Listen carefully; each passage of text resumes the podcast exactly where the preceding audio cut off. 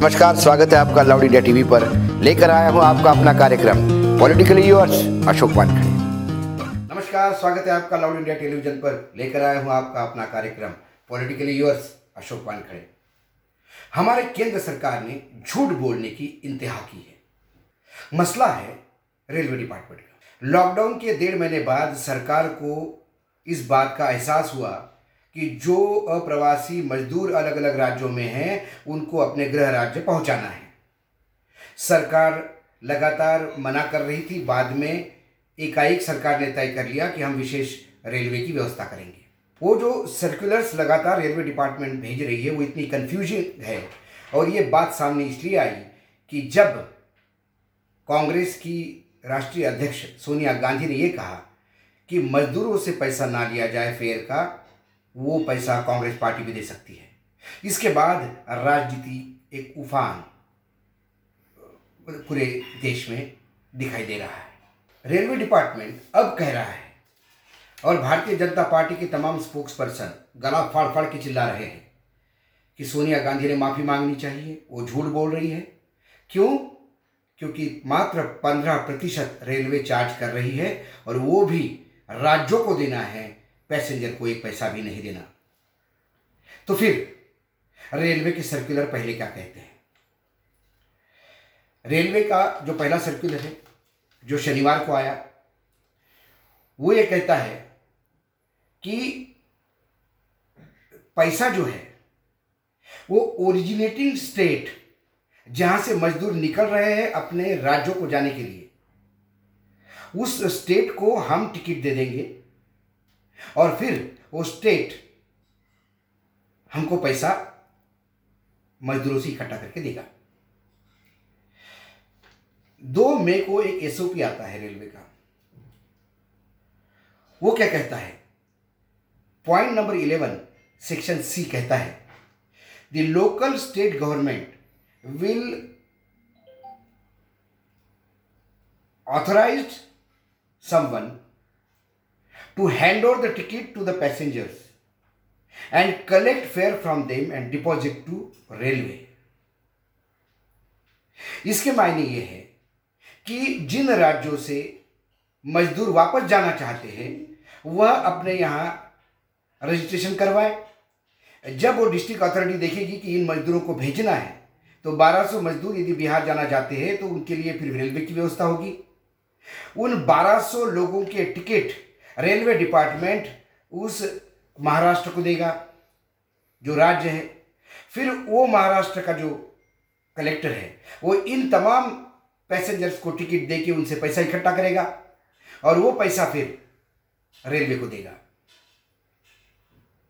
ये सर्कुलर कहता है हम नहीं कहते उसके बाद रेलवे का कंफ्यूजन कितना है कि रेलवे बोर्ड के जो चेयरमैन है वो एक अंग्रेज़ी अखबार इंडियन एक्सप्रेस को ये बताते हैं कि अभी कुछ मॉडल तय नहीं है, तीन चार मॉडल है कि रेलवे का पैसा देगा कौन। एक मॉडल तो ये है कि जिन लोगों ने नौकरी दी है, जो मालिक है, वही अपने उस कर्मचारियों को, मजदूरों को पैसा देंगे कि जाओ घर जाने के लिए पैसा लो। एक रास्ता वो है। कई जगह एनजीओ आ रहे हैं। कई जगह वो राज्य सरकारें भी वो खर्चा उठा सकती है, जहाँ से मजदूर निकल रहे हैं। और कई जगह जो मजदूरों का ओरिजिनल स्टेट है, वो भी खर्चा उठा सकता है। अभी तो प्रोसेस शुरू हुआ है, अभी तक इसमें सेटलमेंट नहीं हुआ, कैसा करें? लेकिन जो ट्रेनें अब तक आई है, वहाँ हर मजदूर ने पैसा दिया है। महाराष्ट्र के ट्रांसपोर्ट मिनिस्टर है अनिल परब।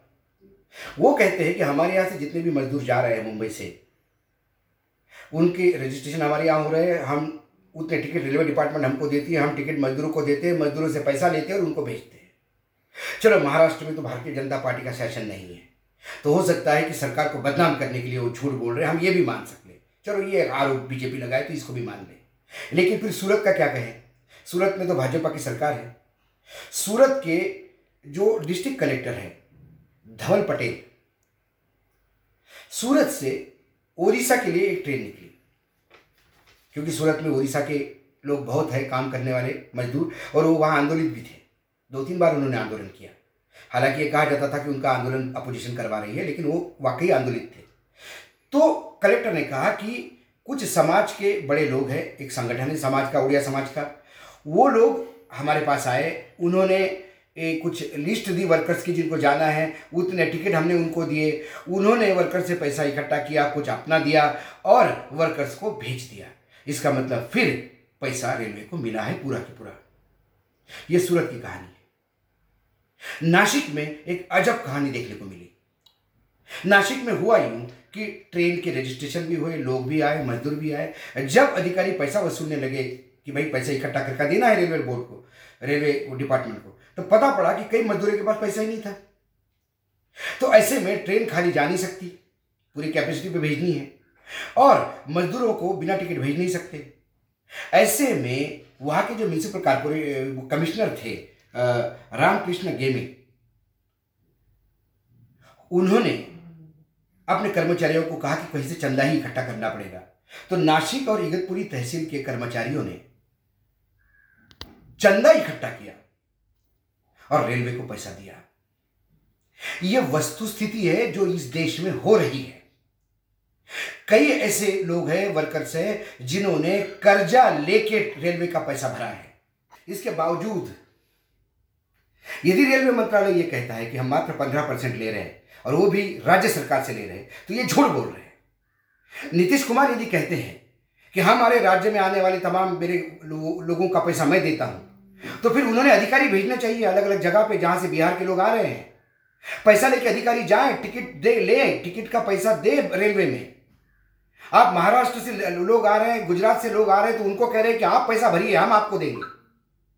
झारखंड के लिए आंध्र प्रदेश से जो सबसे पहली ट्रेन चली, वो आंध्र प्रदेश के लोगों ने जो पैसा, जो रेलवे के मजदूरों ने जो पैसा दिया है, अभी तक झारखंड ने पैसा वापस नहीं किया वो यदि उस स्टेट ने दिया होगा तो। राज्य सरकारों के पास पैसा नहीं है। हमारे देश में राज्य सरकारों की हालत वैसी भी पतली है। दो महीने से कोई धंधा पानी नहीं चल रहा है, इस वजह से जीएसटी का कलेक्शन दस प्रतिशत पे आ गया है। केंद्र ने पुराना जीएसटी का शेयर उनको दिया नहीं। कोरोना की इस आप, आपत्ति के लिए और ये जो महामारी के लिए लड़ने के लिए जो अलग फंड है वो भी मांग रही है वो भी ठीक से नहीं मिल रहा है। केंद्र सरकार बोल रही है बहुत सारी किटें और हम इन जो जो जो चीज़ें लग रही है इलाज के लिए वो हम सेंट्रली इकट्ठा करके खरीदी करके आपको भेजेंगे। केंद्र वो भी नहीं भेज पा रही है तो राज्य मजबूरी में अपने ही परचेस कर रही है। उसमें भी पैसा जा रहा है। राज्य सभी दूर से स्क्वीज हुई है मर रहा है राज्य। ऐसे में आप इस रेलवे का भी पैसा राज्य पे डालोगे तो ये कहाँ की इंटेलिजेंस है? तो ये केंद्र सरकार करना क्या चाहती है? सिर्फ़ वाई वाई उठाना चाहती है। पंद्रह परसेंट का सर्कुलर कहाँ है? और यदि पंद्रह परसेंट का सर्कुलर है तो कल तक जो ट्रेनें गई, वहाँ कर्म वो, वहाँ जो मजदूर वहाँ गया है, वो कर्ज लेके क्यों पैसा दे रहा था? और वो कर्ज लेके जो पैसा दे रहा था तो रेलवे बेचरम बल्कि वो पैसा क्यों ले रही थी? सवाल ये भी उठते हैं। हर गलत चीज़ को डिफेंड करने जा, जाओगे तो हास्यास्पद बनोगे। तो भारतीय जनता पार्टी को यह भी देखना चाहिए यदि उनकी सरकार है और गलतियाँ करती है तो उसको इंगित करे। सर्कुलर गलत हो गया कुछ कंफ्यूजन हो गया ये बात कहे। ये बात नहीं कहे कि सब लोग झूठ बोल रहे हैं और हम पंद्रह परसेंट ले रहे हैं जबकि वो मजदूर रो रहा होगा जिसने पूरे पैसे देके ट्रेन में बैठा है। कई जगह ऑर्डनरी ट्रेन की जगह पैसा बोला गया था और फिर बाद में जब शयन कक्ष लगा तो उसका ज़्यादा पैसा हो गया।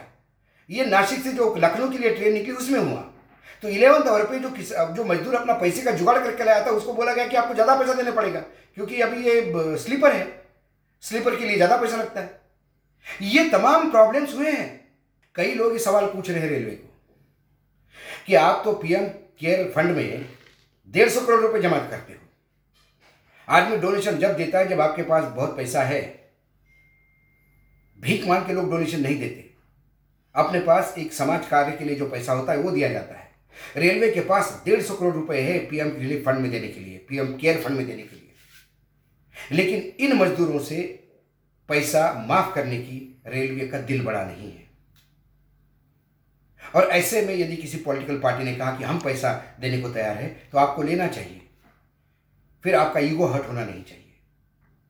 क्योंकि राजनीति करने का समय नहीं है। महामारी की लड़ाई से लड़ रहे हैं। देश एक बहुत भयानक मंदी के चक्रव्यूह में फंसने जा रहा है। ऐसे समय यदि आप राजनीति करते हो तो यह हास्यास्पद है और यह दुखद भी है। और ये हम ज़ोर से कहेंगे लाउडली कहेंगे, क्योंकि हम हैं लाउड इंडिया टीवी आज इतना ही। कल फिर किस विषय के साथ आऊँगा। तब तक देखते रहिएगा लाउड इंडिया टीवी